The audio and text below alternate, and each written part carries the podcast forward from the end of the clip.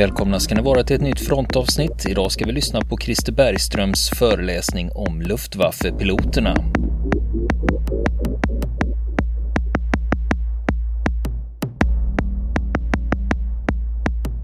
Och nu ska vi fortsätta lyssna på Christer Bergströms föreläsning om Luftwaffe-piloterna. Och propagandan som hela tiden så här. Här ser ni då en tysk soldat, Eh, flygare menar jag, som eh, eh, har blivit tillfångatagen. Och eh, han transporteras då till Kanada med båten. Och så tas han emot och så ska han kliva i land. Och man kan ju se här på honom, den här tysken. Han vet ju att han är överlägsen. Han vet ju. Och så engelsmannen här som är vakten. Han ser ju måttligt road ut av den här tyskens överlägsna attityd. Och den här bilden tror jag speglar hur de tyska flygarna kände sig. Ja, ja. Här ska bli intressant att studera ett engelskt fångläger några veckor innan vi har vunnit kriget. Trevligt så här. Om du sköter dig gossen lille så kanske jag ska vara snäll mot dig när vi liksom gör en liten rokad med platserna sen. Eh, jag ska visa lite av propagandan. Eh, man skrev sånger om flygarna, till flygarna, där man matade dem med hur fantastiska de var. Och ni kan ju tänka er de här ungdomarna i, i, i Sverige idag, 18-åringar, om, om hela staten skulle komponera sånger till dem. Om hur bra de är. Och man talar ju så här om den narcissistiska generationen idag som är så självupptagen och tror att de är bäst. Ja men tänk om hela samhället gick ut på att mata dem med hur bäst de var. Ja, hur skulle de då inte vara? Eller hur? Och så var ju den här tyska generationen. Och bland alla man matade så var det just flygarna. Det var ju flygarna, vi tyskar, vi är herrefolket. Men flygarna, de är, oh, de är de så här. Så att eh, jag ska jag har en tysk eh, propagandafilm som heter Bomber över England. Och här hittar jag en med texten till, så ni kan läsa texten på engelska. Det står även på japanska och tyska. Och sen så är det inklippt bilder då från filmen Slaget om England. Där tyska flygare var rådgivare för att visa, så att de skulle visa hur situationen var. Så det kan man också se som en dokumentär. Så lyssna på melodin, Läs texten och se bilderna som nog speglar ganska väl.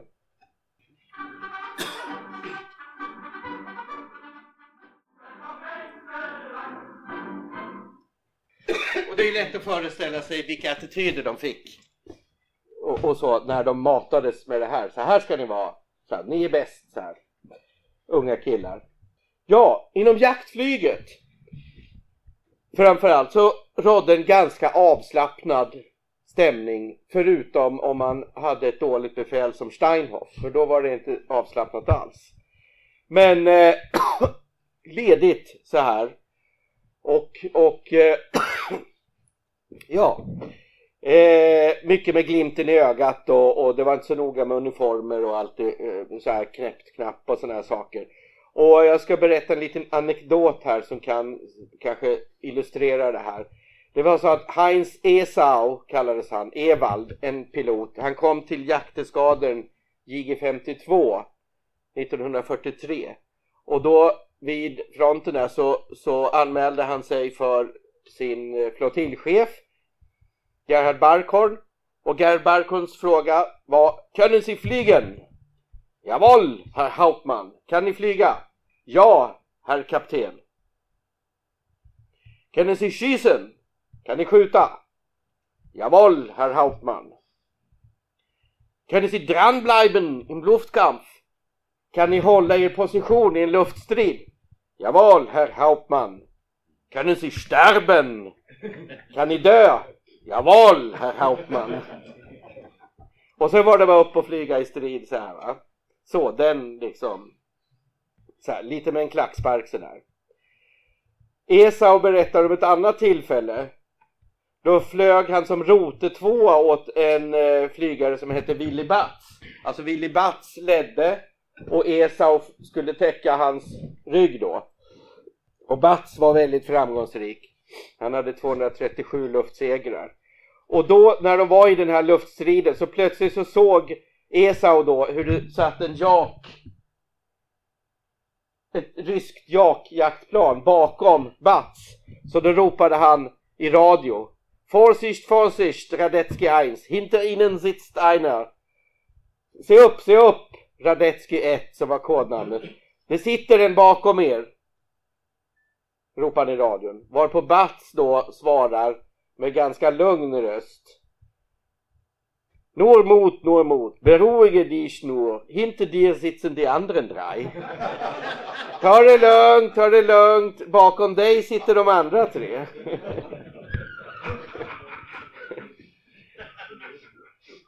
Jag tror det är rätt illustrativt för hur stämningen var där. Dels den här avslappnade och dels här. Mm, vi är ju bäst, det är väl ingen fara. Det sitter ju tre bakom dig, men det är ingen fara. Walter Wolfram, som var jaktflygare på östfronten, han sa vi jaktflygare var riktiga frontsvin. Bombflygarna som var stationerade längre bak var mer fina herrar. Och här är då eh, bomb, en bombflygare så här. Man ser att det är lite mer prydligheter och, och sådana saker. Och där hade man inte den här avslappnade stämningen heller. Det var en väldigt avslappnad stämning och alltså ganska relaxed även mellan officerare och, och underofficerare. Luftwaffes chef Hermann Göring var ju själv gammal jaktflygare och han överöste just jaktflygarna med medaljer. Här är då Göring med några piloter från JG2 Richthofen-eskadern som hade fått hedersnamnet Richthofen efter Röde Baronen. Och det är Helmut Wick som står där och Werner Machold är en, de fick Riddarkorset båda de här två och så några andra piloter. Och här ser vi då Riddarkorset som, som var den nya högsta utmärkelsen som, som eh, Hitler instiftade då. Och sen fick man lägga till eh, så la man till riddarkorsen med eklöv, då satte man ett eklöv här och så med svärd, då satte man svärd framför eklövet och så med briljanter då infattade man eklövet med briljanter så man kom ny, på nya sådana här högre. Så här. Det var ju, hela tiden var det ju jaktflygarna som fick I- bland de andra flygarna som också överöstes med medaljer, men inte alls lika mycket så såg man med avund på hur jaktflygarna hela tiden höjdes. Men vi då, Stuckaflygare och bombflygare och spaningsflygare, vi får ju inte lika mycket medaljer så här va. Vi får inte lika mycket brudar så. Och då var det en, en eh, julfest på en Stucka, en störtbombeskader, Stucka-eskader. Eh, och då var det en som hade skrivit en, en lustig liten historia, framtidshistoria. Och då var alltså, på den tiden var 1961, alltså i framtiden. Och då hade han skrivit historien om intåget genom Brandenburger Tor 1961. Alltså det, det var då en parad i Berlin 1961 i framtiden. Hur man föreställer sig det. Och det här är ju då eh, ironiskt skrivet för- att liksom ge uttryck för deras liksom känsla av att jaktflygarna gynnades hela tiden. Och då lyder den här historien så, alltså det, det här hände inte utan som ni förstår. Det här var alltså framtiden 1961. Och då berättar hon, först, allra först i paraden kommer världsmarskalken klädd i klirrande guld och till musiken av 175 Luftwaffenorkestrar paraderande, enbart iklädd klirrande guld. Därefter följer halvvärdmarskalken och undervärldsmarskalken. Till allmänt jubel följer så folkets älsklingar, jaktflygarna, brunbrända, segervana med riddarkorsets gigantkors på en motordriven vagn komplett med speldosor och fyrverkerier. Då har de alltså fått en så stor medalj så att det måste vara den måste gå på en så här självgående bandvagn för att bära den. Så här. Till allmänt jubel, folkets älsklingar, jaktflygarna. Efter en lång tid kommer så en böjd, grånad kvinna med en skylt. Jag är änkan till den siste spaningsflygaren. Därnäst följer en man med vitt hår och en hemligstämplad perm på vilken det står till minne av bombflygarna. Sedan händer ingenting på ett tag och folk börjar gå hem. Då rullar det fram en vagn dragen av fyra hästar. På vagnen står en bur med en man smidd i bojor. Det är den sista Stuckaflygaren. Ovanför buren hänger en skylt. Varning, reta ej, kan vara farlig. Om hur det var då alltså, de upplevde skillnaderna här va. Men Erhard Järnet, en Stuckaflygare jag träffade, han säger så här, vi trodde alltid på seger. Han berättar för mig, jag sa, när började du förstå att kriget, att ni skulle förlora kriget? Ja, sa han, på, på morgonen den 8 maj när de sa att vi skulle evakuera Kurland, då sa vi till oss, det här kanske inte kommer att sluta så bra. 1945 var det. 8 maj 1945. Eh, Helmut Berendes, bombflygare. Jag var ung och ville strida. För oss gällde flygningen, inte Hitler. Alfred Grislavski, jaktflygare. När man mot slutet av kriget frågade nykomlingarna efter frivilliga till ett farligt uppdrag så räckte alla upp handen. Hugo Broch, jaktflygare, sa 80% var motiverade, 20% var inte så motiverade, men man förrådde ingen. Återigen en, en filmsnutt för att visa stämningen inom Luftwaffe. Och det här är då från filmen Slaget om England och det är alltså gjort med rådgivning av gamla tyska flygare som skulle visa hur det var. Och det här är då när man presenterar örnanfallet mot England, Adlertag. Eh, där man 13 augusti 1940 räknade med att slå ut Royal Air Force. Och då skulle man alltså anfalla brittiska flygfält.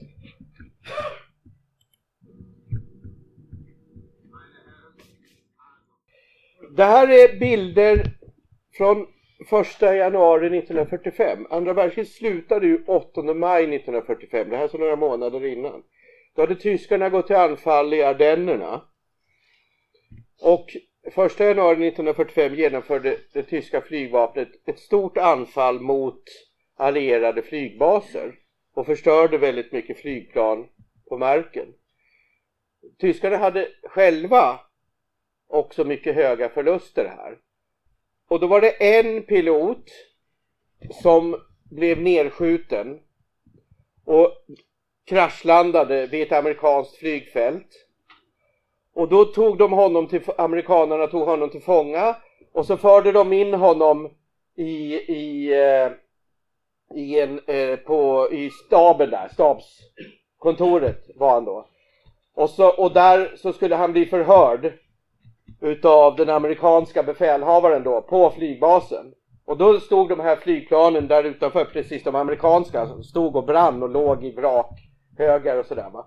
Och mitt under, för, och den här amerikanen berättade att tysken, han uppträdde som om det var han som förhörde amerikanen och inte tvärtom. Så han spankulerade omkring här i rummet så här. Och så vid ett tillfälle så gick han fram till fönstret och så pekade han ut genom fönstret och så sa han bara rent nyfiket så här på ren engelska och pekade på alla vraken och så sa han så här What do you think of that? Varpå amerikanen han var tvungen att gå ut för att inte slå honom på käften. Sen så skulle amerikanerna då fotografera honom för att ifall han rymde. Och då sa han så här, vänta, vänta, vänta, vänta, sa han. Och de ville ta kort ute där det var bättre ljus. Och då började han kamma sig och fixa och fixa till uniformen och spegla sig och så här va. Och så gick han ut så här va. Och då, så här ställde han sig då. Och han sa så här till fotografen. Nej men vänta, kan du inte ta kort på mig med de här förstörda planen i bakgrunden? Luftwaffeflygarna levde faktiskt i en bubbla. Man kan ju säga att han levde i en bubbla. Han, han hade ju ingen aning om hur, hur det egentligen var. Alltså att kriget höll på att förloras. Han trodde så här, what do you think of that? And that will probably happen tomorrow again, så här, va? Det finns en väldigt intressant bok som heter Solda Soldaten på tyska.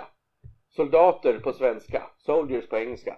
Och det är så här att när tyska, tyska flygare blev nedskjutna så sattes de i celler i England med två och två. Och så hade man mikrofoner och så avlyssnade man deras konversationer. Och det där, det där finns en bok som heter Soldater, väldigt, väldigt intressant va. Och där kom det ju fram väldigt mycket som de inte skulle säga öppet så här. Och där var det en, en, en eh, bombflygare sa så här. Nej, slutsatsen som de skrev där, de som avlyssnade i rapporten, de engelsmännen sa för det första, det är häpnadsväckande att de höga förlusterna mot slutet av kriget inte verkade ha någon större negativ påverkan på stridsmoralen. Tillfångatagna Luftwaffe-piloter 1945 var lika entusiastiska som de som togs till fånga tidigare i kriget. De berättade fortfarande med stolthet om sina framgångar. Så det här som ni såg från slaget om Storbritannien det här, ja ah, det blir till och med några Spitfire över dig Bruno. Det skulle även kunna ha varit en scen från april 1945. Den 11 mars 1945 så blev Fänrik Antonius Wöffen i JG-27 nedskjuten och tillfångatagen i Tyskland över allierat kontrollerat område. Så då satte man honom i en cell tillsammans med löjtnant Hans Hartigs från jakteskaden JG-26 som blivit nedskjuten och tillfångatagen den 26 december 1944. Hartigs frågade är stridsmoralen bland flygarna fortfarande hög? Varpå Wöffen med erfarenheter då från morgonen den 11 mars 1945 sa Ja visst, vi hoppas att vändningen kommer snart. Och två månader senare, då var ju kriget redan slut. Många unga piloter tyckte verkligen om luftstriden. Det finns hur mycket som helst som är nedskrivet och man hör det på deras berättelser och, och så här va. Och eh, Hans Philip, en pilot som stupade under kriget och skrev det här i sin dagbok. Sin egen personliga dagbok. Han skrev så här. Och detta kan alltså inte vara någonting efter kriget, det är inte heller någon propaganda eller någonting utan det är hans personliga dagbok. Ett nappatag med en Spitfire över kanalen eller en Jak över Leningrad, det är riktigt kul. Erich Hartmann, en jaktpilot, berättade att det var oerhört upphetsande, det här sa han efter kriget, med luftstrid. Man greps av jaktfeber, ljudet av motorn på full gas, fiendeflygplanen som kom rusande mot dig när du dök, lukten av krutrök, allt det där fick adrenalinet att pumpa. Och sen mottagandet på flygplatsen när man kom hem med en ny nedskjutning. Det låter sig inte beskrivas. Och här är en pilot som heter Hubert Müterich. Och så här gick det till. Här, här firas han för att han har fått riddarkorset. Men när de kom hem och berättade om en ny nedskjutning, då stod mekanikerna och bara ja, hurra! Och så hissade honom och så ja, vad kul, ja, så här. Här är då eh, två stycken nattjaktpiloter som berättar för varandra om hur de så här, åh, så här, gjorde jag så här, och så dök jag på honom och pang och bara vingen bara flög iväg så här, bara, wow vad häftigt så här. Så. Och luftsegrarna bokfördes och markerades mycket noggrant då. Här ser ni så här, mm, ska vi måla noga den här röda stjärnan så vi ser att det är ett ryskt plan och, och Walter Ösau, han står där bara, mm, ta ett kort på mig här, här är mina liksom kan ni se min lilla bokföring. Och här är Theodor Weisenberg. Han bara, åh kolla här. Jag hade hundra. Det var så många så det inte roligt räckte till. Så vi kunde skriva hundra här och börja på ny rad. Och så har jag fått riddarkorset på Eklöv minsann. Det är ni. så här. Och detta gällde inte bara jaktflyget. Här ser vi då en Henschel 129 som eh, anföll mål på marken. Där har man då markerat hur många stridsvagnar den har förstört. Och här har vi från en eh, Focke Wolf 200, ett bombplan. Och här är antalet uppdrag upp över England och här är antalet fartyg som de har sänkt med sina bomber. Theodor Weisenberger, han började med en Messerschmitt 110 och sen bytte han till Messerschmitt 109F och Messerschmitt 109G och varje gång så målade han ju dit. Man tog med sin bokföring. Man tog med sig det. Jajamensan, jajamensan. Eh, här får ni se en ny film och det visar några jaktfly nattjaktflygare och andra. Ja. Eh, återigen citerar jag från den här boken Soldaten. Eh, där man förhörde, eller där man avlyssnade tyska tillfångatagna flygare om deras attityder och så. Fenrik Paul, en Luftwaffe-bombfällare i brittisk fångenskap, berättade så här för en medfånge utan att veta att han var avlyssnad. På krigets andra dag, alltså 1939, fick vi order om att fälla bomber mot Poznans järnvägsstation i Polen. Åtta av våra 16 bomber föll bland husen i staden. Det kändes inte bra. Alltså att de träffade bland civila. På krigets tredje dag upprepades något liknande och då brydde jag mig inte ett skvatt. På krigets fjärde dag tyckte jag att det var roligt. Jag tyckte synd om hästarna som vi dödade med våra bomber, men inte människorna. Hästarnas dödsskrin överröstade motorljudet på vårt flygplan. Men då var det roligt att döda människor. Eh, det här är en, ett, ett jaktbombplan från, från eh, Jakteskador 26 som flög på västfronten, en Focke-Wulf 190 som flög med bomber eh, och fällde bomber över civila mål i England. De släpp, flög in, fällde bomber över civila mål och stack därifrån för att jaga upp brittiskt jaktflyg i luften så att de tyska jaktplanen skulle kunna anfalla dem.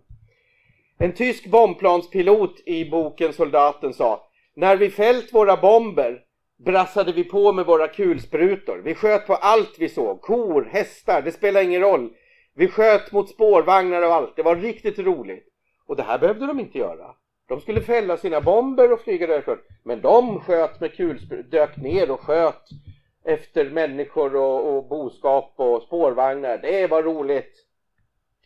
Unterofficer Oswald Fischer som flög i den här jaktbombeskaden i, i jakteskaden JG-26.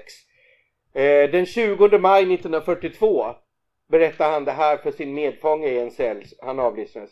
Jag dödade massor av människor i England. Vi hade order att fälla våra bomber bland husen i Folkestone. I divisionen kallades jag för den professionella sadisten. Jag anför allt. En buss på vägen, ett passagerartåg, till och med enstaka cyklister.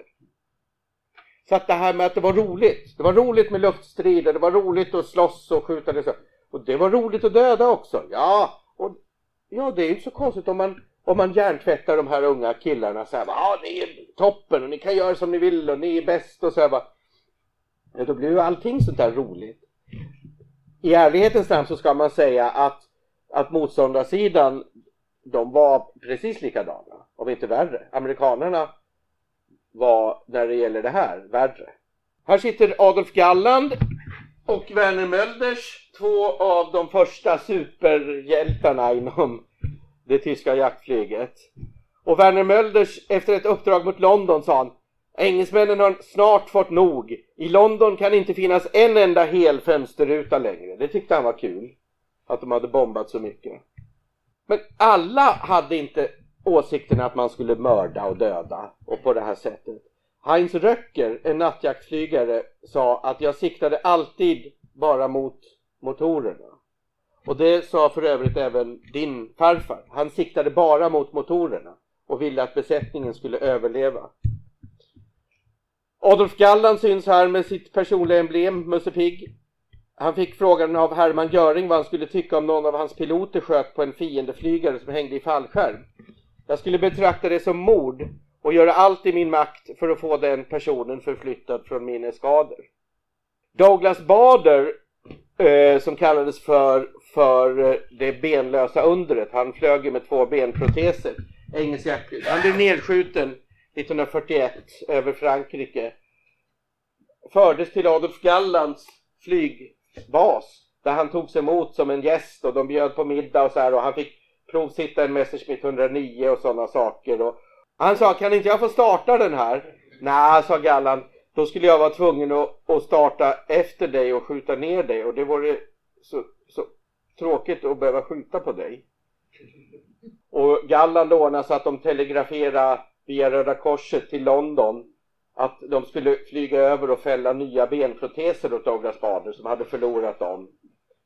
Och, och, så här. och här träffas de då efter kriget. Och det här är också vanligt. att flygare träffas efter kriget, gamla fiender och är jättebra kompisar och pratar med varandra och, och, och, och sådär va. Luftwaffes flygare var de mest erfarna i hela kriget. De flög hundratals uppdrag, de bästa, de mest erfarna. Ibland, ibland över tusen stridsuppdrag. Medan deras motståndare flög kanske max hundra. Erfarenhetens betydelse, vad hade det för betydelse? Ja, Günther Rall sa att en oerfaren pilot är fullt upptagen med att hålla sitt flygplan i luften och hålla rätt varvtal, hålla kontakt med rotettan och så vidare. Full koncentration på att flyga flygplanet. Men en erfaren pilot, han flyger på instinkt. Han, han... Edmund Rossman berättar att min visuella perceptionsförmåga, alltså förmågan att upptäcka saker, blev bättre med erfarenheten. Till slut kunde jag känna att det fanns fiendeflygplan i närheten. Han kunde alltså se det på, han berättade att han kunde se på någonting på himlen, någonting i molnen fick honom att ana att där finns fiendeflygplan på väldigt stort avstånd alltså. De var ju så små då så man såg dem inte. Men någon sorts liten så här, bara färgskiftning i himlen eller någonting sånt där som han inte kunde sätta fingret på fick honom att fatta att där finns det flygplan. Det är erfarenhet. Walter Wolfram sa, en annan tysk flygare, vi lärde oss att omedelbart se vilka fiendeflygare i en formation som var nybörjare. Och vi började alltid med att plocka dem. Och naturligtvis så utvecklades en väldigt stark kamratskap bland Luftwaffeflygarna. Och jag har ju skrivit en bok om den här kamratskapen mellan de här två herrarna, Graf till vänster och Grislavski till höger. Och boken Graf och Grislavski den har jag skrivit själv. Men jag kommer aldrig att skriva någon bok som jag blir så, är så nöjd med. För att den växte fram i kontinuerlig dialog med Alfred Grislavski. Vill ni komma i kontakt med oss så kan ni göra det via vår Facebook-sida som heter Fronten. Det är inga problem för er att leta er fram där. Eller också så mejlar ni på vår mejladress och det är frontenpodcastgmail.com.